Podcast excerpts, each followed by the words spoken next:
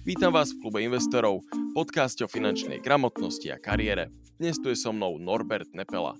Norbert je vyštudovaný stratég. Na finančných a kapitálových trhoch sa pohybuje od roku 2000. Začal s denným obchodovaním a neskôr sa preorientoval na investovanie.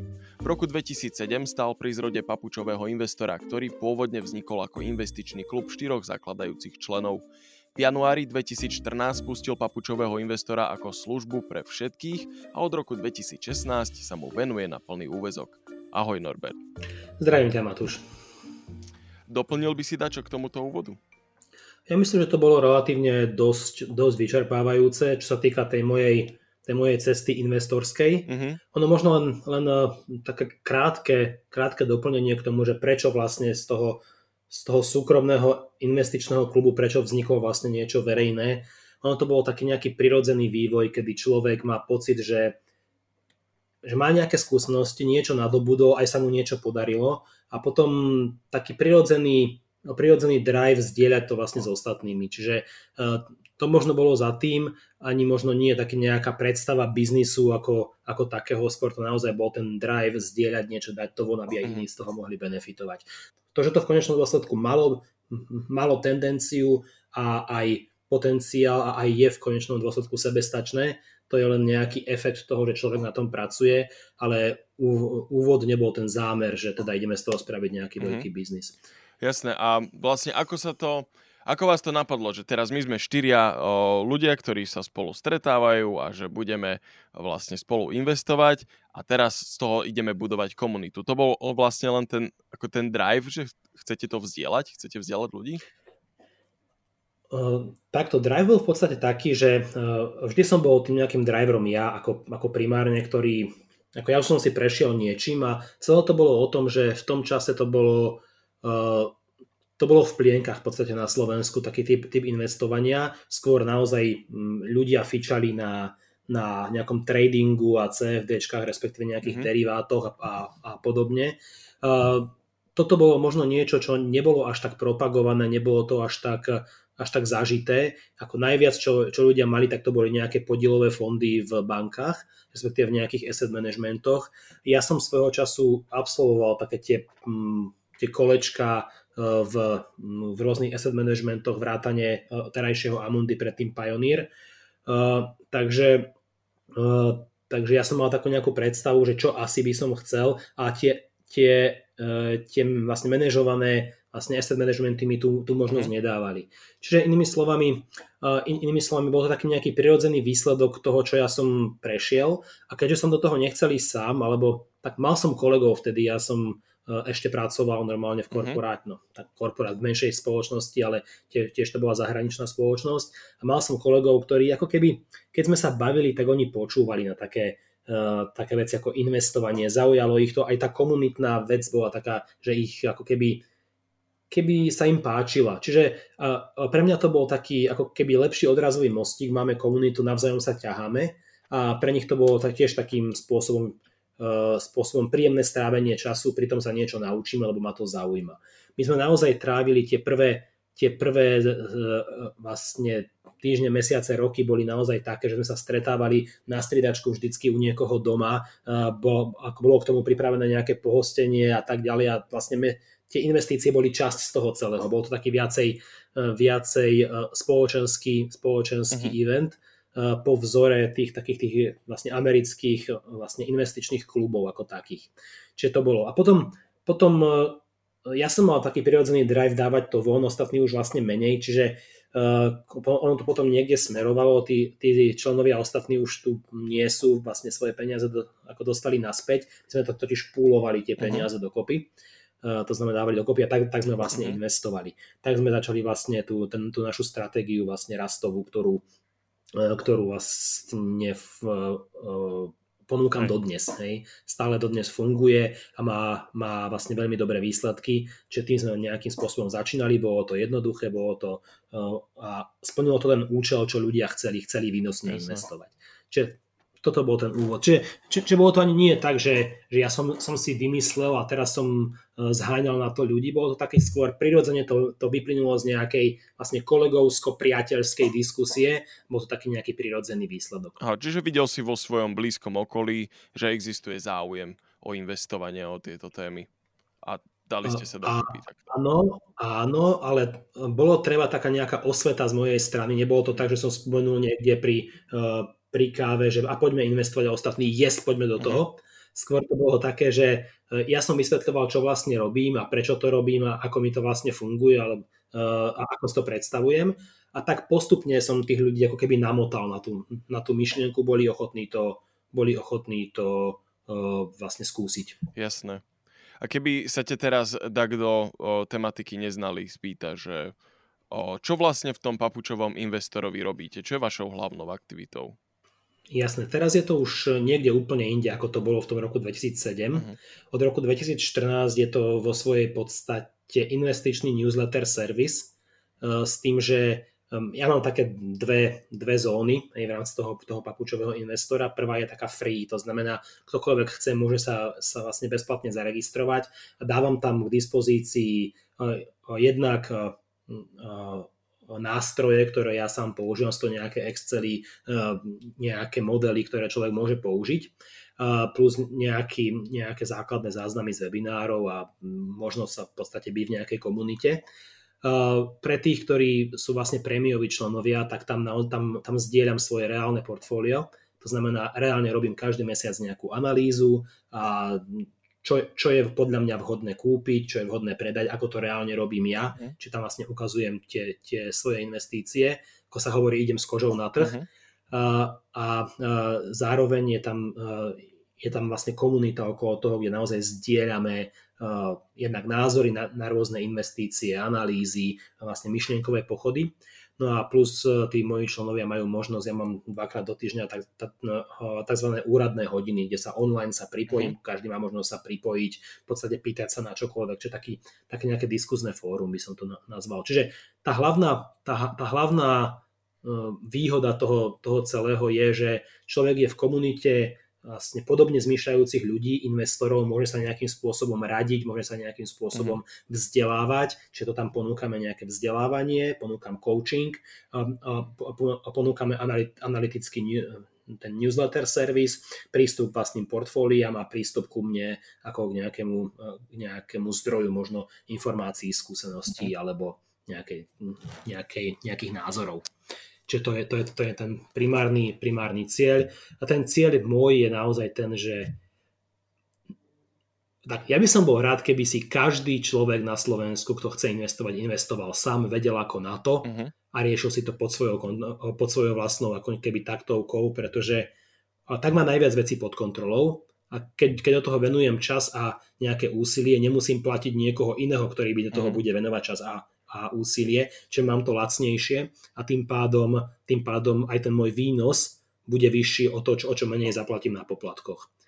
Čiže toto je takým tým cieľom. Ak to, a samozrejme sú ľudia, ktorí to z nejakých dôvodov nechcú, ale tí, ktorí to chcú, tu je tá, tu je tá komunita. Ja sa snažím poskytnúť práve takú komunitu, ktorá to tým, týmto ľuďom umožní, vrátane nejakej mojej podpory. Jasné, čiže máte svojich členov, ktorí sú akože prémioví členovia, ale máte aj, aj um, nejakú možnosť pre nových ľudí, ktorí tam dojdu, že ja neviem, dáko si to vyskúšajú zadarmo, vaše služby alebo niečo takéto? Nie, nie, ako, takto, ako som hovoril, ono je to tak, že ktokoľvek príde na stránku, je tam strašne veľa voľného obsahu po, uh-huh. po nejakej bezplatnej registrácii. Uh-huh. To je, a, a ja každý mesiac posielam, posielam nejaký newsletter, mám, e, robím pravidelne zadarmo webináre, kde sa tých ľudí naozaj snažím naučiť veľa. Čiže ono je to tak, že uh, naozaj výhoda toho premiového členstva je primárne v tom, že ten človek má prístup k mojim portfóliám a ku mne, uh-huh. ako zdroj informácií, konzultácií. Uh, inak je to tak, že tak, to, čo ja v podstate razím, je tá, tá, tá filozofia, že všetko, čo ja ti viem odovzdať ako nejaký nástroj a ty si to použiješ sám, to máš zadarmo. Všetko, kde už, sa, kde už chceš, aby som ja venoval nejakú energiu a čas a ponúkol ti svoju expertízu, mm-hmm. tak to už je platené. Rozumiem. Rozumiem. Čiže vašim takým ako celkovým cieľom v papučovom investorovi je vytvoriť zo Slovákov, alebo teda z ľudí, z vašich klientov, takých samostatných samoinvestorov, ktorí si vedia riadiť svoje portfólio sami. Je tak? No, to je, to je ten, ten vlastne primárny, primárny dôvod alebo primárny zámer. Uh, ako možno nie sa snažiť každého na, nakriatnúť, aby investoval za každú cenu sám, ale minimálne dať tomu človeku informácie o tom, čo to investovanie je, čo, čo možno očakávať, čo to reálne obnáša investovať si sám, aby sa človek vedel rozhodnúť buď, aha, to nie je až také strašne náročné, není to raketová veda, som ochotný do toho ísť a idem to spraviť, lebo viem, čo potrebujem vedieť, viem, koľko ma to bude stať času, úsilia, energie a čo asi môžem očakávať z pohľadu, z pohľadu výnosov a z pohľadu nejakého rizika. Alebo s tými istými informáciami si môže povedať, chápem, čo to je, rozumiem tomu, ale ako radšej to, to zverím niekomu inému, napriek tomu, že viem, mm. čo to reálne obnáša, alebo práve preto, že viem, čo to reálne obnáša. Yeah. Čiže chcem, chcem ľudí vzdelať a tých, ktorí do toho chcú ísť samostatne, poskytnúť im nejaké dodatočné služby alebo informácie, návody alebo odporúčania, aby vedeli, akým spôsobom je, dáva zmysel investovať. Koľko máte v súčasnosti členov asi tak? Tá, tento komunita, ktorú, ktorú máme, má cez 3500 členov. Wow. To je pekné číslo. To je pekné. O, chcel som sa dostať k tvojmu príbehu, čo ma zaujalo, som si mm-hmm. čítal na tvojej stránke, že ty si sa vlastne dostal k tomuto dlhodobému investovaniu, teda nie traderstvu, o, v podstate chybou, ktorá sa ti stala pri tom obchodovaní. O, vedel by si mm-hmm. skrátke povedať ten príbeh, ako sa z tradera stal investor? Jasné. Ono je to v podstate tak v prvom rade, ako som sa stal, stal traderom. Hej, to je možno prvá vec. ono to je tak, ja som bol mladý chalan, ja som bol, som bol ešte na výške v tom čase a to bol taký, tak mňa vždycky, ja mám, ja, ja mám síce stratégiu vyštudovanú, lebo to bolo v konečnom dôsledku ten cieľ, čo ma, čo ma bavil, bavilo ma také, takéto rozmýšľanie o také tie pozičné strategické hry v rámci biznisu, nie len v rámci biznisu, ale v princípe vždy ma fascinovali aj, aj tie financie, investície, financie. A teraz v tom čase, v tom roku 2000, boli na trhu, okrem toho, že boli že boli tie, alebo začínali nebankovky, ktoré ponúkali nejaké zhodnotenia, ktoré potom samozrejme krachli, to, uh-huh. to, to vieme, tak boli aj v podstate tí no, tzv. market makery, alebo proste obchodníci cennými papiermi, ktorí umožňovali uh, investovať. Uh-huh. To, to, čomu sa hovorí, to, čomu sa vtedy hovorilo investovanie, teraz to nazývam špekulácia, alebo to špekulácia reálne je. Uh, to bolo, a, a teraz, teraz nechcem menovať tú, tú, tú konkrétnu firmu, uh, ona potom, potom neskôr uh, skrachovala a jej konateľ, majiteľ bol, myslím, že trestne stíhaný. Mm-hmm. V každom prípade tam som vlastne začínal, tam som sa dostal na, na nejaký seminár bezplatný, kde to ako keby pred, predstavovali, ukazovali, že ako sa vlastne traduje taký ten nejaký základ. Mm-hmm. Som si povedal, že to samozrejme skúsim, tak som do toho išiel, no a v rámci toho tých, tých pár mesiacov, respektíve roka, čo som to robil, tak som do toho napchal peňazí, uh, ako hovorím, cirka na úrovni svojho ročného platu. Mm-hmm. Uh, vtedaj, takto bol to vtedajší ročný plat, hej, čiže treba vnímať, ale, ale ako na to, že som bol ešte študent, tak som relatívne dobre zarábal. V podstate bol to, bol to nadpriemer, uh, ten ekonomický, čo, čo, čo, som, čo som zarábal výrazne, lebo som robil v jednej veľkej spoločnosti. Uh, v každom prípade, v každom prípade uh, teraz čo sa vlastne dialo. Hej. E, to obchodovanie bolo s, s, s tzv. CFD-čkami, Contract for, for Difference, čo je vlastne kus papiera, nejaký derivát, ktorý hovorí, že ja som kus papiera, ale budem sa tváriť, že moja cena je, je taká istá ako cena takéhoto a takéhoto cenného papiera, mhm. typu akcia alebo typu, typu tento menový pár alebo typu index, uh-huh. hej, niečo podobného. A ešte uh, druhá vec je, že som to kupoval na páku. Uh-huh. Čiže, čiže inými slovami som si požičal, aby som si mohol niečo kúpiť. A teraz ja som si urobil analýzu nejakú fundamentálnu, konkrétne to vtedy si, ja si pamätám, to som investoval do spoločnosti Shell. Ja tam som mal analýzu konkrétne, že to bude rásť, lebo to bolo zbité a tak ďalej. A tak, tak som do toho zainvestoval. No a takto predtým už som mal, už som mal za sebou akože viacero obchodov, ktoré boli ziskové a vtedy v podstate človek nadobudne taký ten pocit, že aha, už tomu rozumiem. Hej. A to je, to je ten veľmi nebezpečný bod v čase, keď človek začne mať pocit, že, že tomu rozumie. Vtedy sa začnú diať veľmi zlé veci. Lebo človek začne byť prehnane sebavedomý. Toto bolo, toto bolo ono. Uh, ako hovorím, jedna z tých pozícií bol ten shell. A vtedy to bola situácia, kedy uh, sa udiali ako keby tri, tri veci za sebou. Prvá vec bola, že ja som v podstate investoval, do, investoval nakúpil som tú spoločnosť, respektíve CFD tej, tej, tej spoločnosti, nakúpil som ich na páku. To znamená, že keď sa, keď sa, ten, keď sa cena, cena tej, tej, toho, toho vlastne derivátu vyvíja nepriaznivo, tak reálne strácam násobok tej, z toho svojho vkladu. Uh-huh. No a či, či stalo, sa, stalo sa to, prvá vec sa stalo to, že bol súdny spor, v ktorom bol účastníkom práve Shell a pokuta, ktorú im súd ako keby vlastne rozhodol, bola vyššia, ako sa očakávalo. Ceny išli dole. A ceny akcií išli dole. Potom druhá vec si už nie celkom presne pamätám, čo bola, a tretia, no, ale, ale v princípe, čo ja som urobil, ja som si povedal, kokšo, išlo to ako dole, tak tam pridám peniaze, lebo tie fundamenty sú, sú stále rovnaké, ako získam nižšiu cenu, tým pádom budem mať, ten, budem mať nižší priemerný náklad, keď to pôjde znova hore, získam viac. Jasne. Tak som do toho investoval viac. A potom sa stalo to, e, tento druhá vec sa, sa stala, nepamätám si presne, ktorá to bola, znova to kleslo. To bolo v priebehu naozaj, že troch dní. Kleslo to, tam som znovu doinvestoval. A potom sa stalo to, že boli nejaké fámy na, na burze a zase kvôli fámam, e, ktoré sa potom hneď, hneď obratom ako keby, keby vy, vyvrátili, ale cena išla, išla znova nižšie. A vtedy, čo sa udialo, sa stalo to, že ja už som prestal mať peniaze. Uh, ono, keď, keď človek kupuje na páku, tak musí mať nejakú rezervu na účte finančnú, uh, aby do, dokázal kryť stratu. Lebo keď, keď tú stratu nemôže kryť samozrejme, tak potom by vlastne broker ostal, ostal v minuse, ostal by som dlžný brokerovi. Tak čo v podstate sa deje? Deje sa to, že, že broker vydá tak, tzv. margin call. To je to, hovorí, že reku Noro, máš tam veľmi nepriaznivý vývoj, to znamená, tá, tá tvoja strata už za chvíľku dosiahne objem prostriedkov, ktoré tam máš likvidné.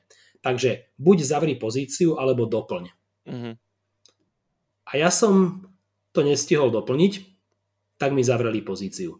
Čiže s tou stratou Aby si to musel. S tou stratou zavreli pozíciu, tým pádom ja som, som mal zrealizovanú stratu, ktorá bola na tej úrovni, v podstate som, som si prakticky, prakticky vymazal účet, na ktorom boli, bol v podstate cirka môj ročný plat. Uh-huh.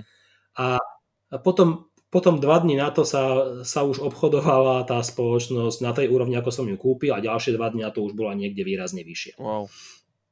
Hej, čiže to je, to je taký ten, to je, to je vlastne riziko špekulovania krátkodobého a, a kupovania na páku a zároveň e, ono to bolo tak, že ja som mal nejakú stratégiu a ja som už mal dávno som mal predať uh-huh. tú, v tej stratégii, ale ja som bol taký, že chamtivý, že hovorím si však, ale to není možné, fundamenty stále fungujú, tak akože idem dokupovať. Ja som namiesto toho, aby som to predal a počkal, prečkal tu nejaký negatívny pokles, tak som dokúpil, som si priemeroval cenu. Bolo to ono, ja som si predtým totiž spísal nejaký zoznam krokov alebo zoznam pravidel, ktoré budem dodržiavať.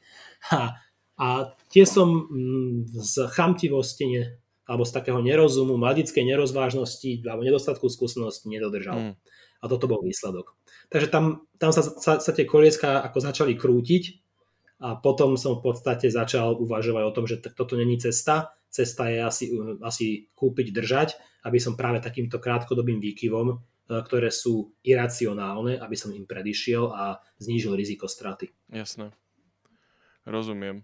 A napriek tomu si sa dal teda na to investovanie, čiže to asi znamená, alebo aspoň to tak vyzerá, že máš dôveru k tým trhom. Čo by si... Uh, ani, ani, prepáč, ani nie napriek tomu, práve, práve kvôli tomu. Práve kvôli tomu. Čiže si to vlastne pochopil akoby tie uh, pochopil si to, že to tradovanie, teda tie špekulácie sú v podstate stávkovanie, hej?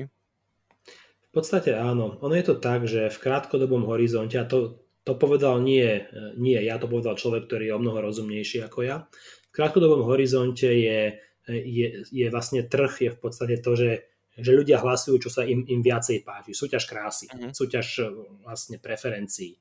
V dlhodobom horizonte sú to veľmi presné váhy, ktoré od, odvážia úplne presne, že uh, komu sa darí, komu sa, sa ako nedarí, kto je ziskový, kto nie je ziskový. Mm-hmm. A zase iný človek povedal veľmi rozumne, že trh dokáže byť iracionálny o mnoho dlhšie, ako ty dokážeš byť likvidný. Mm-hmm. to je tiež pekné porekadlo. a, a k tomuto som sa chcel dostať, ale touto svojou uh, vetou, tým mostíkom, že uh, mm-hmm. máš dôveru k tým trom, teda získal si dôveru k tým trom. Ale ako sme sa bavili aj o tých uh, nebankovkách a o týchto veciach, že to celkom ako pokazilo meno investovaniu, čo by si ty ako človek, ktorý sa v tomto hýbe, ktorý v tom pláve, ktorý v tom pracuje, čo by si odkázal ľuďom, ktorí by možno, možno aj investovali, ale jednoducho tomu celému neveria aj teraz mhm. máme tu pandémiu, strašia nás zmenou klímy, katastrofami a tak, no proste nebojíš sa konca sveta? Uh, uh, odpovedzne nie. Uh, krátka, hej. Odpoveď dlhšia je, čo, takto, čo by som odporúčil ľuďom? V, uh, v princípe ako keby dve, dve veci. Uh, za prvé treba si uvedomiť, že neexistuje návod na rýchle zbohatnutie. Hej, také, že dneska dám tisícku a za rok mám 100 tisíc, také nie. Mm. Hej. Všetko je to ako proste budovanie postupné, naozaj treba sa zmieriť s tým, že veľmi ťažké je dosiahnuť nadpriemerný výnos dlhodobo. Čiže reálne, čo, čo môžu očakávať, čiže ten, ten, prvý, ten prvý bod je naozaj mať mať úplne realistické očakávania, ktoré hovoria, ak investujem rozumne, tak môžem mať tých 8 až 9 ročne. Uh-huh. Hej. Budú tam výkyvy, ale dlhodobo, a to je ten, ten, tá vlastne druhá, druhá časť správy, druhá časť od, odkazu, je, že naozaj buďme trpezliví a pripravme sa na to, že je to beh na dlhé trate, nie je to šprint na krátke trate. Uh-huh. Čiže e, a otázka, či, či verím trhom. Ono v krátkodobom v krátkodobom horizonte uh, sú trhy hra s nulovým súčtom, tzv. zero sum game. Uh, pretože na to, v krátkodobom horizonte, na to, aby niekto zarobil, niekto iný musí prerobiť. Uh-huh. To sa týka zvlášť, zvlášť špekulácií a zvlášť tých uh, finančných derivátov. V dlhodobom horizonte to tak ale nie je, pretože v dlhodobom horizonte, ale to není o tom, že trh. Trh je také niečo veľmi virtuálne. Skúsme trh vnímať ako naozaj súbor biznisov, a keď to zjednodušíme, tak je to jeden biznis. Hej? Keď si zoberieme, že napríklad jedného biznisu. V podstate ja kúpim dneska biznis za 100. Hej? Niekto mi ho predá za 100, kto ho, kto, kto ho vypiplal z nuly, mi ho predá za 100. Mm. On na tom zarobil. Potom ten biznis, ja ho vlastním ďalších 20 rokov a ten biznis zarába, zarába, zarába a potom má hodnotu tisíc. A ja ho predám za, za tisíc. Mm. Zarobil som aj ja, aj tam ten, aj tam ten predo mnou není pravda, že na to, aby ja som zarobil, on musel prerobiť. Hej. Čiže a ten, a ten dôvod je, že naozaj tie firmy, ktorým sa darí, zväčšujú svoju hodnotu. A teraz, keď sa bavíme o, o, o to, že či ten, kto to kúpil po mne, či už není neskoro, či on, on už na tom neprerobí. No, aktuálne sme v situácii, kedy naozaj rozvinuté sú, je možno štvrtina sveta, možno, možno 2 miliardy ľudí žijú v, v tom, čomu hovoríme rozvinutý svet. Zvyšných 6, vyše 6 miliard nie je v rozvinutom svete. Čiže ten, ten potenciál rastu ekonomiky ešte je výrazný, je celosvetovej. Čiže ak sa bavíme o tom, že či existuje potenciál e, na rast trhov, áno, existuje a strašne veľký. Mm-hmm. A otázka je, či, že kedy príde a či skôr nepríde koniec sveta kvôli klimatickým zmenám, kvôli pádu asteroidu, globálnej nejakej nukleárnej vojne, neviem. Hej? A to sú veci, ktoré Eh, tak ak investujeme z dlhodobého hľadiska, tak eh, z dlhodobého hľadiska nemôžem prerobiť. Môžem sa mi to len kývať rôzne a môžem chytiť horší alebo lepší úsek času. Ale z dlhodobého hľadiska musím zarobiť a v prípade, že by to tak náhodou nebolo kvôli, kvôli tým, tým situáciám alebo dôvodom, ktoré som spomínal, tak otázka, kde sú moje peniaze, bude posledná, čo ma bude zaujímať. Hej. A nedá sa žiť o, s, tým, s tou myšlienkou, že hej, aj tak sa skončí svet za nejakých 10 rokov, že čakáme nejakú akože, nukleárnu vojnu alebo tak, lebo to potom aký význam má. Akože dá sa, dá sa, ale není to zrovna príjemný život. Ja si taký neprosím. Asi to není zdravé, že áno. Že treba rátať s tou optimistickejšou variantou budúcnosti. aj pri, pri investovaní. Mm-hmm. Chcel som sa ťa opýtať ešte aj na, tak v krátkosti, akože ozaj, že pre ľudí, ktorí možno o tom nepočuli alebo nevedia, alebo mm-hmm. začínajú investovať alebo tak, že existujú vlastne rôzne prístupy k investovaniu, existujú rôzne také stratégie. Ja som pozeral jeden mm-hmm. rozhovor s tebou a s Martinom Babockým, jeho sme tu mali mm-hmm. dávno, a tam si vravel, že tvojim vzorom je Joel Greenblatt, hovorím správne to meno? Joel Greenblatt, mm-hmm. áno. A on, že má nejakú magickú formulu. Vedel by si to akože Hej. tak veľmi jednoducho vysvetliť, že napríklad v čom spočíva mm-hmm. tá magická formula? Jasné, možno trošičku poopravím, není to, že môjim vzorom, uh-huh. ale je to jeden z ľudí, možno, možno pár ľudí na svete, ktorí dokážu dlhodobo poraziť trh, čo je takým, takým zlatým grálom, uh, zlatým grálom všetkých vlastne portfólio manažérov. Joel Greenblatt je jeden z týchto ľudí.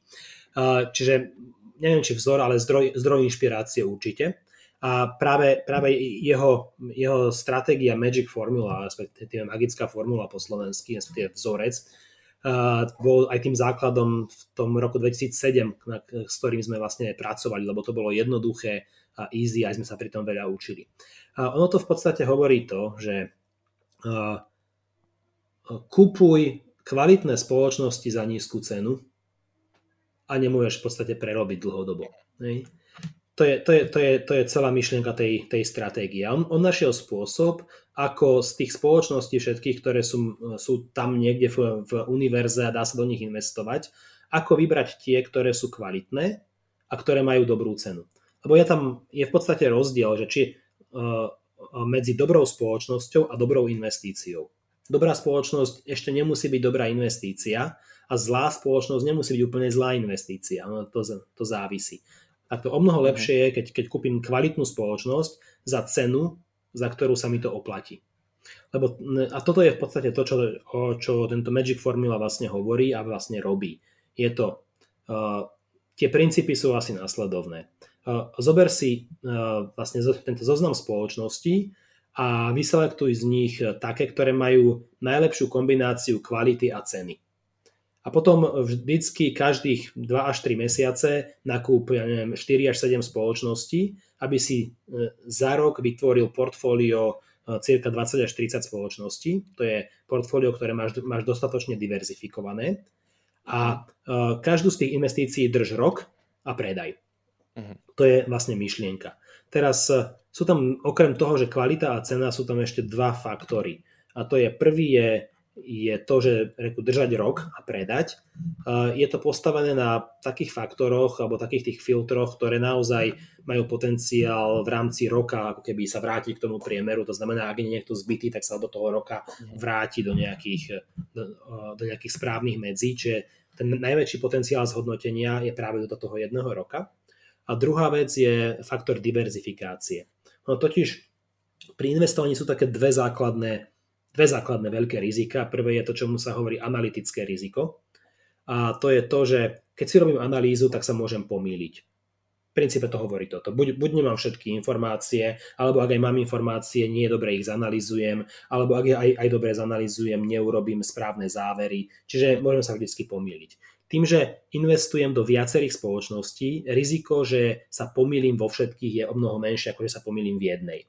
Hej, keď mám. Čiže uh, už pri pri vlastne 16 eh, spoločnostiach som eliminoval eh, v podstate 93%, eh, myslím, že takto Joel Greenblatt píše, 93% všetkého analytického rizika.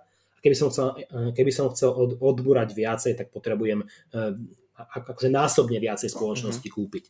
Čiže, čiže to je vlastne druhá vec, že je to taká správna miera diverzifikácie, nie prehnane a nie príliš málo. Čiže má to všetko tá stratégia. Tá stratégia mimochodom od roku 2007, čo som začal, a to, som, to sme v septembri začali, tak e, to bolo tesne pred tým veľkým pádom. Tie naše prvé investície boli v minuse 63%. Aha. To bolo akože strašné pozerať. Keď sme do toho vtedy, vtedy dali milióny, tak sa asi obesíme, oh. ale v, prin, v princípe tým, že sme začínali pomaly, tak to bolo veľmi urobiteľné a, do, a sme v tom dokázali vytrvať. To je ako ďalšia o ďalší odkaz možno ľuďom, čo chcú investovať, je, že nie všetko vždycky pôjde presne podľa plánu. Budú, zvlášť v dlhodobom horizonte, budú rôzne obdobia, aj, aj, aj poklesy. Uh-huh. A a treba sa na ne pripraviť ako psychicky, tak aj portfóliom, aby to vedelo to, to portfólio zvládať. Čiže, ale, ale napriek tomu, v podstate to portfólio, napriek tejto kríze, potom čo bolo 2012 taký nejaký pokles kvôli finančným e, spoločnostiam a teraz korona, tak e, ten per annum výnos je, bol, bol 9,4% a je versus keby som to isté, tie isté peniaze v tom istom čase investoval do Standard Poor's 500, S&P 500, mm. tak to bolo iba 7,6%. Čiže v podstate 1,8% nad výnos per annum. Jasné, to je celkom veľký rozdiel. To je skoro inflácia. Je to celkom dobré. Že áno. Um, ani nie, inflácia bola myslím väčšia, ale akože v princípe, v princípe je veľmi ťažké, veľmi ťažké poraziť index mm. čo len o, o percento. A teraz to, že nám sa to podarilo, alebo tak to není tým, že by som ja bol strašne skvelý investor, hej, je, je to skôr tým, že som vedel konzistentne nasledovať stratégiu, ktorú vymyslel človek o mnoho mudrejší ako ja. Rozumiem. Má podľa teba význam sa týmto stratégiám podrobne venovať pre niekoho, kto je, dajme tomu, je nejaký profesionál v nejakom odbore, môže to byť, ja neviem, tesár, čokoľvek, ktorý mm-hmm. vo svojom povolaní zarába akože pre neho pekné peniaze a čas z nich chce investovať. Napríklad kupuje etf hej? Takýto človek mm-hmm. mal by sa podľa teba zaujímať o nejaké tieto stratégie? Um, ja si myslím, že naozaj 90% ľudí, bežných, bežných investorov, uh, im stačí uh, tak, takáto pasívna indexová ETF stratégia. Uh, pretože, pardon, ja sa napiem. Pretože je to stratégia, ktorú má človek, človek majú dostatočne diverzifikovanú, nemá tam v podstate až tak veľa, až tak veľa analytického rizika, prakticky žiadne, lebo investuje do celého indexu. A pokiaľ to robí dlhodobo, tak ako väčšinu trhového rizika, trhového rizika, čo je vlastne to, to, to druhé z tých hlavných rizik, odbúra väčšinu trhového rizika. Mm. To je to, že investície budú v nejakom čase aj klesať. A zároveň je to tak nenáročné na správu, že to dokáže naozaj každý. A no, takto každý úplne nie, ale ak, ak má človek vychodenú základnú školu, podľa mňa má, má dostatočné znalosti na to, aby, aby vedel uh, toto pochopiť. Mimochodom, uh, Joel Greenblatt tú svoju knižku Magic Formula, ohľadne Magic Formula, napísal pre svojho 10-ročného syna. Mm-hmm. Wow. Čiže takým štýlom to je a dokáže naozaj pochopiť uh, človek, ktorý skončil prvý stupeň základnej školy. Uh, takéto je naozaj, je, naozaj vlastne tento jednoduché. Ak by to človek z nejakého dôvodu nechcel robiť sám, tak existujú tzv. roboporadcovia nízkonákladoví, ktorí naozaj za minimálne, minimálne poplatky dokážu urobiť to isté. V podstate riadené portfólio indexové ETF-kové. Jasné, že sa o to stará vlastne nejaká umelá inteligencia. Hej. V podstate áno, je to systém, ktorý je presne, presne naprogramovaný, odbremenuje človeka od, od, od najväčšieho nepriateľa investovania a to je seba samého a, a, a vlastných emócií. Uh, tak mimochodom, mimochodom teda každý človek, ktorý, ktorému záleží na svojej finančnej budúcnosti a na svojom dôchodku, tak by podľa mňa toto mal absolvovať, mal by investovať. Um, ono, Jedna možnosť je spolahnúť sa na, na štátny dôchodkový systém. Uh-huh. Podľa mňa, podľa mňa je to krátko zrake, zvlášť tak, ako je aktuálne nastavený, aj keď si investujem do svojho druhého piliera. Tež už investícia do, do druhého piliera je o mnoho lepšia ako iba v prvom pilieri. A keď sa bavíme o tom, že čo, čo navyše, tak aktuálne tretí pilier není až tak, až tak efektívne nastavený. Skoro je štvrtý pilier, to je to, že Samostatne. to sú, to, hej, samostatne, ale sú, sú, sú rôzne možnosti v rámci zákonom daných, daných parametrov. Čo, my, my tomu hovoríme štvrtý pilier, alebo potom úplne samostatne, kde aj, aj daňová legislatíva Slovenska v podstate uh, pamätá na to a snaží sa ako keby uh, podporovať individuálnych investorov tým, že keď človek, a dlhodobých nie špekulantov, tým, že zákon hovorí, že ak ak držím investíciu, ktorú som kúpil na burze, respektíve in, inom regulovanom trhu, tak ak ju držím viac ako rok, zisk z predaja je oslobodený od dane. Hej. Teraz si predstav, že, že investujem 20-30 rokov a mám tam nejaký, nejaký veľký výnos a, som, a mám to oslobodené od dane. Hej. Čo je super. To je super. Hej. To je riadne super. Čiže fakt, ako tiež s tebou, veľmi s tebou súhlasím, že naozaj ľudia by mali vziať ten svoj osud do vlastných rúk a nespoliehať sa určite na to, že nejaké inštitúcie sa o nich postarajú a tie možnosti mm-hmm. už dneska máme fakt, že obrovské a je to strašne jednoduché sa zapojiť do toho trhu a žať vlastne tieto Hej. výhody. Ja, ja možno, možno jednu vec ešte v čase, keď ja som začínal, tak eh, keď človek chcel naozaj kupovať buy and hold, to znamená dlhodobo, tak tie, tie, tie poplatky boli akože výrazne vyššie. Uh-huh. Dneska už prakticky sú nástroje, sú brokery, ktorí neúčtujú žiaden poplatok za to, že človek nakúpi nejakú akciu. Hej. Hej. Je to, v podstate dokáže to robiť bezplatne, len sa o to musí starať. Jasné, ja tiež mám takého brokera, takže poznám to. Je ich, je ich niekoľko. Hej. Určite áno. O, teraz sa dostávame k takej otázke, ja som ti hovoril, o, hovoril som ti o nej aj predtým, keď ešte mm-hmm. sme nenahrávali, ale toto som sa dočítal v knihe od Donalda Trumpa. A túto mhm. investičnú mm-hmm. teóriu alebo stratégiu, alebo ako to môžem nazvať, som sa strašne sa, som sa chcel opýtať niekoho, kto sa tomu naozaj rozumie. Že či to je blbosť, alebo že či to funguje. No takže toto vraj jemu poradil nejaký jeho investičný guru, ktorý sa jemu staral o investície. A on tvrdil, že robí toto. Vezmeš číslo 100, od neho odrátaš svoj vek a toľko percent dáš do dlhopisov a rozdiel medzi vlastne mm-hmm. tvojim vekom a číslom 100 dáš do akcií. Čiže ak máš 30 rokov, 30% máš v dlhopisoch, 70% máš v akciách. A čiže čím si starší, tým máš viac tých stabilnejších dlhopisov a menej nestabilných akcií. Vidíš v tom nejaký rozum, alebo ti to príde ako taká akože nejaká blbosť? Uh-huh. Uh, dve veci k tomu. Prvá vec je, že toto bolo veľmi dlho, veľmi dlho to bola taká všeobecne uznávaná pravda medzi finančnými a investičnými poradcami aj vlastne uh-huh. expertami Eh, je to také veľmi jednoduché pravidlo pravej ruky, že ako si mám alokovať portfólio, no takto. Maj svoj, eh, proste stovku minus, hej, a uh, svoj vek a toľko daj vlastne dlhopisy, respektíve versus akcie. Áno. Uh, akože takto, približne je to, ak, ak človek nevie lepšie, je to asi OK takto uvažovať. Ja tam vidím niekoľko nedostatkov, ináč už sa od toho veľmi, uh, veľmi upúšťa aj v tom finančno-poradenskom svete z viacerých dôvodov, ale princíp. Princíp je ten, že čím som starší, chcem mať portfólio stabilnejšie, aby sa mi menej kývalo, menej pokleslo. Vždycky mám dve základné zložky toho portfólia, pokiaľ, teraz, pokiaľ, pokiaľ tam komodity, drahé kovy, hej, alebo mm-hmm. nejaké kryptomeny, čo podľa mňa nie sú investície, mm-hmm. to je na nejakú, nejakú dlhšiu debatu. Čiže máme dve základné triedy aktív, to sú akcie a dlhopisy. Akcie majú v portfóliu úlohu takú, že majú zarábať.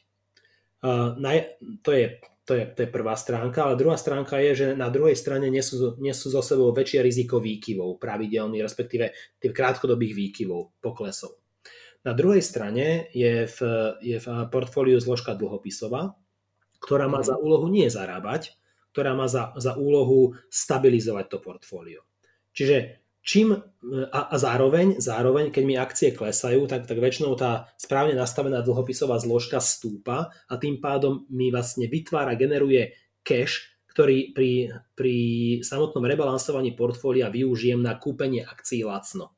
Hej? Mm-hmm. To je akoby taká druhá stabilizačno a, a cash generujúca pre účely rebalansovania. A, tak tie dve úlohy. Čím mám viacej dlhopisov, tým stabilnejšie portfólio mám. A tá, tá rada, že 100 minus vek, počíta s tým, alebo proste stavia na tom, že čím som bližšie k starobe, k dôchodku, tak tým potrebujem mať stabilnejšie portfólio, aby sa mi menej míňalo. Aby, aby sa, mi, sa, sa mi menej kývalo. Lenže toto nie je úplne univerzálna pravda. Napríklad, keď sa napríklad dožijem 100 rokov, tak by to znamenalo, že mám mať 100% v dlhopisoch. Uh-huh. Že štatistiky dáta historické ukazujú, že ma, uh, mať menej ako 20% dlhopisov v portfóliu zvyčajne znamená, tá, tá, hej, mať viac ako, ako 20, mať menej ako 20% akcií v portfóliu a viac ako 80% dlhopisov znamená, že si znižujem výnos a zároveň zvyšujem už riziko. Uh-huh. Čiže, čiže reálne najlepší pomer výnos-riziko majú portfólia okolo 20 na 80. To znamená, sú, najstabilne, sú, sú, sú, sú tento relatívne a aj absolútne najbezpečnejšie. Keď už idem ďalej, tak už, už nemá zmysel dávať viacej dlhopisov ako 80% do portfólia. De facto. Mm. Ako viem, viem k tomu ukázať dáta, hej, štatistiky. Jasné. V každom prípade, to je, to, je, to je prvá vec. Druhá vec je, že ja, ja nemusím, toto predpokladá, že ja to portfólio, keď pôjdem niekedy do dôchodku, ja, ja ho vytiahnem. A preto potrebujem, aby bolo stabilné, lebo ho chcem vytiahnuť, nechcem, aby kleslo. Takže to nie je pravda, že ja ho, že ja ho vyťahujem ako celok. Ja môžem vyťahovať odpredajom len nejakú časť portfólia, štandardne sa hovorí 4 až 5 z ktorých ročne žijem a zvyšok portfólia nechám, nech mi pracuje. A je podľa môjho názoru hlúposť, a nie iba podľa môjho názoru, proste dáta, historické dáta ukazujú, štatistiky ukazujú, že portfólio, ktoré má menej ako 60% akcií, za, tento začína sa už rýchlejšie vyčerpávať, keď e, z neho odpredávam pravidelne e, nejaké 4-5%. Čiže pravdepodobnosť, že sa mi portfólio, ktoré má menej ako 60% akcií, predčasne vyčerpá pri pravidelnom od, odpredaji, je vyššia ako, uh, ako keď mám to 60 na 40, respektíve 70 30. Čiže, čiže, čiže ideálne uh, keď ja si modelujem a pozerám, aj som si x, x krát modeloval takéto, takéto výberové portfólio, tak eh, reálne skončím, alebo najlepší efekt majú portfólia niekde okolo 60 na 40, no keď to preženieme 50 na 50. Hej, dlhodobé. Uh-huh. Ale akože nižšie naozaj nedáva zmysel ísť z pohľadu, eh, z pohľadu racionálneho. Samozrejme sú ľudia, ktorí preferujú nech ako radšej menej zarobia, ale nech radšej nič, nič nestratia a tam samozrejme potom nie je, nie je len tá, tá časť racionálna, je to aj o nejakých emóciách. A ja stále hovorím, že emócie sú integrálnou súčasťou investovania, investičnej stratégie. Človek musí byť emocionálne, psychicky uzrozumený s tým svojim portfóliom, aby mohol pokojne spávať. Jasné. Čiže tým, tým, že máš veľa tých dlhopisov, ktoré sa vlastne považujú za celkom akože tie teda za tie stabilnejšie mm. investície, ale paradoxne sa ti zvyšuje riziko, ak ich máš príliš veľa a to riziko je to, že sa ti vlastne pri tom výbere alebo postupnom odpredaji toho portfólia, že sa ti vyčerpá, že nebudeš mať dosť peňazí. Ono úplne paradoxne, úplne paradoxne sa mi, sa mi zvyšuje dokonca volatilita portfólia, ktoré má viac ako 80% dlhopisov. Aha. To je prvá vec. Aj, aj dokonca celkový pokles a samozrejme znižuje sa mi, sa mi výnos. Čiže mm. je, je ten niekoľko rizikových parametrov, ktoré sa vlastne sledujú, nebudem ich tu teraz preberať všetky, ale principiálne je portfólio 0% e, akcií a 100% dlhopisov bolo volatilnejšie ako vlastne historicky, ako portfólio 20% akcií a 80% dlhopisov. Uh-huh. Čo je ako zaujímavé, respektíve tie malo, malo väčšiu pravdepodobnosť poklesu a straty. Hm. A, a, a druhá vec je, keď si ako zoberie, že, že skúsme si zobrať aktuálnu situáciu. Hej? Proste výnos z dlhopisu, no, ako koľko majú reálny výnos. Keď si ho nakúpim, tak nech, nech mám korporátny dlhopis, ja neviem, no nech sú to no, aj, aj, aj 3% nech sú to. Hej? A, a mm-hmm. Teraz nehovorím o, o tzv. junk bondoch, to znamená uh, dlhopisoch spoločnosti, ktoré majú špekulatívny, invest, špekulatívny rating, uh, lebo tam je, to, je, to je príklad ARKA, hej? Teraz mm-hmm. hovoríme o, o naozaj stabilných, kvalitných, e, silne fin, finančne silných spoločnostiach, a, ktoré, majú, ktoré majú investičný rating od, od medzinárodných renomovaných ratingových agentúr. Ak, ak dostaneš na dlhopisy týchto spoločností 3%, tak je to akože veľmi dobre. Hej, čiže, a teraz keď si zober, že, že výnos máš ročne 3%, ale vyťahneš 4 až 5% ročne. Hej, tak tam ako není o čom. V podstate E, ešte, ešte teraz, keby ako nebodaj došlo k nejakému, nejakej, nejakej trhovej udalosti, ktorá tie ceny zníži. Hej, čiže uh, ako v, v, princípe, v princípe príliš veľa dlhopisov môže škodiť. Jasné, to je podľa mňa veľmi dobrá rada. Dobre, prechádzame teraz do takej sekcie mhm. krátkých otázok, krátkých odpovedí. Už väčšinou sa tu budeme teda tej finančnej gramotnosti venovať. Ale ešte predtým, máš nejaké obľúbené odvetvia, do ktorých investuješ? Vieš čo, ani nie, že obľúbené, sú, sú možno také, ktoré, ktoré radšej analýzujem. Celkom rád analýzujem farma, biofarma, to sa mi celkom páči. A, a, a, a, a to... Máš na to nejaký dôvod, či je to len taká akože preferencia, že ťa to nejako baví viac? Mm, vieš čo, páči sa mi, tak, páčia sa mi spoločnosti, ktoré, ktorých úspech závisí na schopnosti vyvíjať a skúmať nové veci.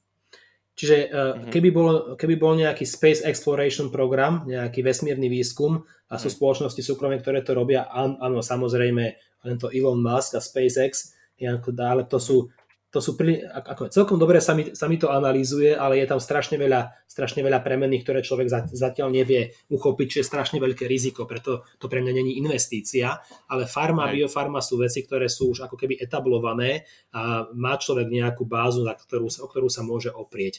Čiže má to ten, ten efekt, ten vlastne parameter výskumu nových vecí, ktoré mňa fascinujú a zároveň sú to veľmi dobré investície a zároveň častokrát platia veľmi dobrú dividendu.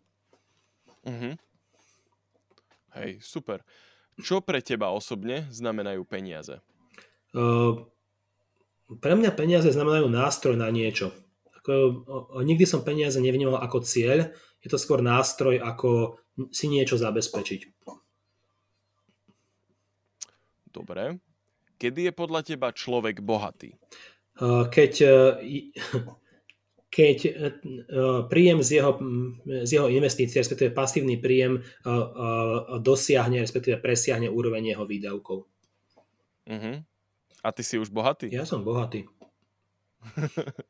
Paráda. Um, čo sú podľa teba najväčšie chyby, ktorých sa s peniazmi dopúšťame? Uh, v prvom rade uh, tá, také dve, dve základné chyby. Uh, oni sú spojené. Príliš veľa, príliš veľa spotreby, príliš málo, príliš málo investícií. V podstate bohatstvo je častokrát iba odložená spotreba, nič viacej, keď to tak zoberieme. Mm. A veľa ľudí robí to, že, a to je ten úplne klasický, akože to nie som prvý ani posledný, ktorý to hovorí, je to tak, že uh, tí, ktorí, tí, ktorí sa stávajú bohatými, sú tí, ktorí, keď majú príjem, tak ako najprv investujú a potom míňajú. Mm-hmm z toho, čo ostane. Ano. Tí, ktorí to robia naopak, tak tí zase bohatí nie sú, lebo im väčšinou neostane na investovanie po tom, čo všetko minú. Ja chápem, že je, že je možné, že je tam veľa argumentov, že dobrá, keď človek nemá ani na základné živobytie, to už je iný problém. Hej? To už je iný problém, to, to už je skorej systémový problém, nie, nie je problém mentálneho nastavenia. Čiže, uh-huh. a potom ešte druhá vec, čo je taký problém s peniazmi, my sme častokrát povýšili peniaze na takú nejaký svetý grál, že chcem byť bohatý. A byť bohatý je cieľ. A prečo chceš byť bohatý? Aby som robiť nemusel. No dobre, a čo budeš robiť, keď nebudeš robiť? No nebudem robiť. Hej? Čiže podľa môjho názoru, keď človek, keď človek nevie, čo by robil, keď bude mať veľa peňazí, tak ešte není pripravený na to mať veľa peňazí. Hej. Že peniaze samotné nie sú dobrý cieľ. Uh, to dobrý ani není cieľ. To je ako, keby som si dal cieľ, že chcem mať lopatu. Na čo chceš mať lopatu? No, lebo chcem vyhlbiť jamu. Aha, prečo chceš vyhlbiť jamu? Lebo ja neviem čo, hej. Ale cieľ mať lopatu není cieľ. Rovnako peniaze sú ako lopata, nástroj na dosiahnutie niečoho. Mhm. Rozumiem. Čo skôr, splácať dlhy alebo investovať? Závisí. Uh, uh, s, s, výnimkou, s výnimkou tento hypotéky by som povedal splácať dlhy. Uh-huh. Akú úlohu hrá v tvojom živote vzdelávanie? Absolútne primárnu. Lebo v, princípe človek... O, tak máš teraz, teraz na mysli moje vlastné alebo moje vzdelávanie druhých? Tvoje vlastné vzdelávanie. Moje vlastné... Ale môžeš povedať aj o tom druhom. Hej, a, a tak moje vlastné vzdelávanie je, je niečo, čo robím celý život. Akože vždycky som rád, tak, rád viem veci. Chcem vedieť veci už z princípu. Čiže a keď, keď ma niečo zaujíma, tak sa do toho viem zahryznúť a v podstate naštudovať si okolo toho veľa. Čiže pre mňa to, to znamená alfu, omegu, všetkého ďalšieho, na čom viem stavať. Čo sa týka môjho vzdelávania druhých, tak uh, ja to cítim ako taký nejaký, nechcem povedať poslanie, to je asi silné slovo, ale aj možno, možno spoločenská povinnosť je silné slovo. V podstate rád to, čo rád sa o to, čo ja viem, podelím s ostatnými, zvlášť, alebo obzvlášť, keď to chcú počúvať. Uh-huh. Vieš nám odporučiť nejakú knihu alebo zdroj dobrých informácií, či už o investovaní, alebo ne, nejako o kariére, alebo niečo, čo by mohlo človeka posunúť vpred? Uh-huh. Uh, uh, tak čo, čo, sa týka, čo sa týka investovania, asi úplná klasika, inteligentný investor, to je základ, ale, uh-huh. ale takisto Dan Gladiš má, má zo pár dobrých kníh, um, potom tento Peter Lynch a podobne, alebo kľudne aj aj knižka Joela Greenblatta, ktorá sa volá Little Book That Beats the Market, čiže vlastne malá kniha, uh-huh. ktorá poráža trh. Bohužiaľ, nie som si istý, či, e, či, či vyšla v slovenčine alebo češtine, myslím, že nie. Je v angličtine, ale to sú také, ako, také tie základné knižky, ktoré... Je v podstate celá edícia uh, takýchto investičných kníh, ktoré sa volajú, že ako Little Book That a niečo, hej? Uh-huh. That beats the market, uh-huh. that builds wealth, Little Book of, of big dividends a tak ďalej. V podstate také Little Book séria.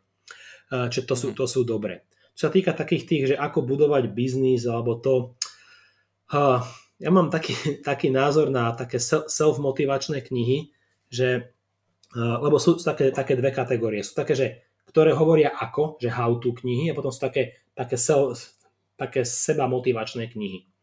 A tie no. sú, hm, akože v istom bode človek musí prestať čítať, čítať motivačné knihy a robiť niečo. A vtedy sú také tie, že how to. Ja som čítal knižku, ktorá, ktorá sa volá Beer Met Entrepreneur. V podstate tie podnikateľ na tento pod, o, jak sa to volá, podpivník. Ten taký, uh-huh. taký keksík. Áno, viem, čo hey, čiže, tak, tak sa tá knižka volá, celkom taká, taká tenká, veľmi, veľmi príjemná, akože dobrá. Hej. Ale v konečnom dôsledku, či nech som čítal čokoľvek, tak som zistil, že nič ti nedá viacej pri rozbehu biznisu, ako to, že to reálne robíš naučíš sa najviac Hej. veci. Veľmi praktická rada. O, skús definovať úspech pre teba. Pre každého definícia úspechu je asi iná. Pre mňa, pre mňa úspech je, je môcť robiť to, čo ma baví, udržateľným spôsobom. Čiže inými slovami, ak, ak človek robí to, čo ho baví, ale musí to každý, každý mesiac dotovať alebo každý rok, rok dotovať, tak to není úspech. To je hobby. Hej? Ale v prípade, že môžem dlhodobo robiť to, čo ma baví a uh, mám z toho v podstate, alebo z niečoho iného peniaze, nemusím, uh, alebo inakšie, môžem, môžem si dovoliť to robiť a, a a viem to robiť vlastne do nekonečna, tak to je podľa mňa úspech. Pre mňa sú to veci, ktoré robím, e, vieš, ono to je tak, keď sa, keď sa mňa by sa pýtali pred x rokmi, čo by som robil, keby som mal veľa peňazí, no stále to isté. A stále robím to isté. Uh-huh. A budem to robiť, až kým asi sa nejako nepominiem. Lebo ma to baví. Hej, v podstate investovať, druhých viesť, viesť k, k, k investovaniu, svoju rodinu viesť, viesť k týmto veciam, aby, aby chápali veci. Baví ma byť s mojou rodinou, môžem si, si dovoliť byť so svojou rodinou. Je to super. Mm. Hej? Čiže v podstate ja sa cítim ako, ako úspešný človek, lebo ja v podstate žijem šťastný život. A, a, a ono to takto, úplne úprimne, nie som, ako nie som proste multimilionár. To nie som. Ale mám, vieš, ako sme sa bavili, že kedy je človek bohatý, tak ako v rámci tejto, tejto definície to je akože splnené. Čiže, čiže človek nemusí mať milióny na to, aby si mohol povedať, som šťastný, som úspešný, som bohatý. Uh-huh.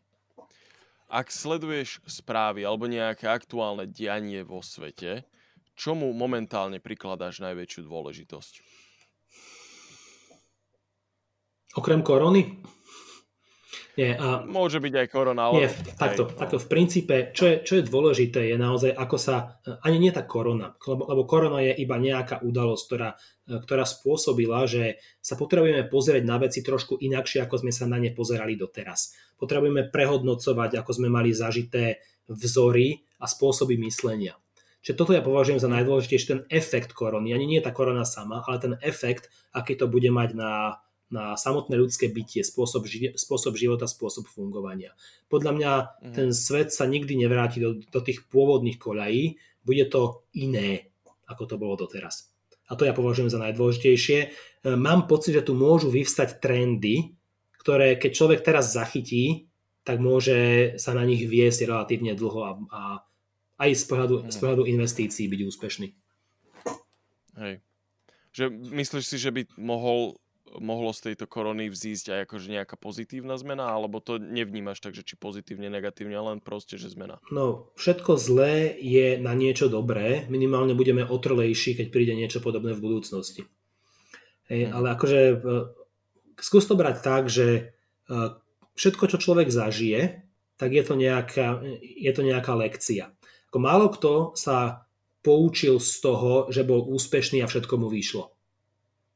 Hej. Čiže toto je pre nás taká, taká rana cez držku a toto ľudstvo pomôžte si. A, a ľudstvo si musí pomôcť. Hej. Keď hovoríme o ranách cez držku, tak aká bola tvoja najhoršia investícia? Doslova, že si vyhodil peniaze. To som ti, to som ti už, už popísal, to, čo sme sa bavili. Mm. To asi bolo najhoršie, čo som, čo som zažil. A ako hovorím, bolo to zlé, ale ja som sa z toho poučil. Čiže vidíš, všetko zlé je na niečo dobré. Dobre. Čo považuješ za najlepšiu investíciu? Uh, za najlepšiu investíciu, ono to je také, uh, také možno až klíše, a za najlepšiu investíciu naozaj, naozaj považujem svoj čas, energiu a úsilie aj peniaze, ktoré som venoval do rozvoja ad jedna to, uh, svojej rodiny, to je prvá vec, to, to je to klíše, a druhá vec to, tohto papučového investora. Bo to je takéto niečo, čo človek si buduje, ten piesoček, na ktorom vie zotrvať až do konca života, prípadne to niekomu odovzdať ďalej. Čiže má pocit, že, že po ňom niečo ostalo a druhý sa, sa ten nemusia bať, aby do toho nestúpili. Jasné. A čo by si chcel ešte vo svojom živote dosiahnuť? Ani neviem. Keď máš góly. Ani neviem, vieš, ono to je tak, že to si ma teraz trošku zaskočil, lebo ja som v podstate, v podstate dosiahol tie svoje, tie svoje goals, tie, tie, tie, svoje, tie svoje ciele. Mojím cieľom je, je naozaj možno venovať sa, sa ešte viacej svojim deťom, vidieť ich nejako vyrastať, vidieť, ako sú, budú oni úspešné podľa ich definície úspechu, nie mojej. Uh, dať, im, uh-huh. dať im tú podporu. Pod teraz primárnym ďalším cieľom môjho života je naozaj byť čo najlepší rodič, čo najlepší vzor pre svoje deti. No asi tak. Hej. To je veľmi pekný cieľ. No a s týmto a na túto pozitívnu, krásnu rodinnú nôtu by som to aj ukončil. Za mňa fakt, že všetko. A ešte raz ti naozaj ďakujem, že si prijal pozvanie do nášho podcastu a verím, že niekedy v budúcnosti si to možno aj zopakujeme a dáme nejaké updaty, čo nové sa stalo. Dobre, veľmi rád som tu bol, Matúš. Ďakujem veľmi pekne za pozvanie. Maj sa krásne. A ja vám ďakujem, že ste si nás opäť vypočuli. Toto bol podcast Klub investorov. Ak nás máte radi, ak nás chcete podporiť, máme tu tri možnosti. Vždycky je to to isté, vždycky vám to hovorím, je to veľmi jednoduché. Môžete ísť na www.investiciaslovensko.sk a pridať sa tam do klubu investorov, čím sa môžete stať vlastne crowdfundovým investorom do rôznych realitných projektov naprieč Slovenskom, alebo môžete ísť priamo na náš Patron link, máme Patron účet, na ktorom nám môžete prispieť ľubovoľnou sumou peňazí. Už to tam skoro vyzeralo, že tam takto poslal nejaké peniaze, ale potom sa to tam nezobrazilo, neviem čo sa stalo, budem sa na to pozerať. Ak to tam príde, tak vyhlásim aj meno, pekne sa poďakujem a pekne sa ďakujem, pekne sa ďakujem, tak sa, tak sa pekne hovorí. Pekne ďakujem, že nás počúvate. Ak si myslíte, že máte kamaráta, ktorému by sa mohol páčiť tento podcast, tak mu šupnite link do nejakej správy na Facebooku alebo kdekoľvek inde. To je ten tretí spôsob, ako nás môžete podporiť. Zdieľajte to ďalej. Váš počet neustále rastie a nám to robí obrovskú radosť, pretože sa snažíme, je to veľa práce tento podcast robiť a máme z toho proste radosť, že to padá na úrodnú pôdu. Sme veľmi radi. Ešte raz vám ďakujem, že ste si nás vypočuli a majte sa krásne opäť o dva týždne. Klub investorov.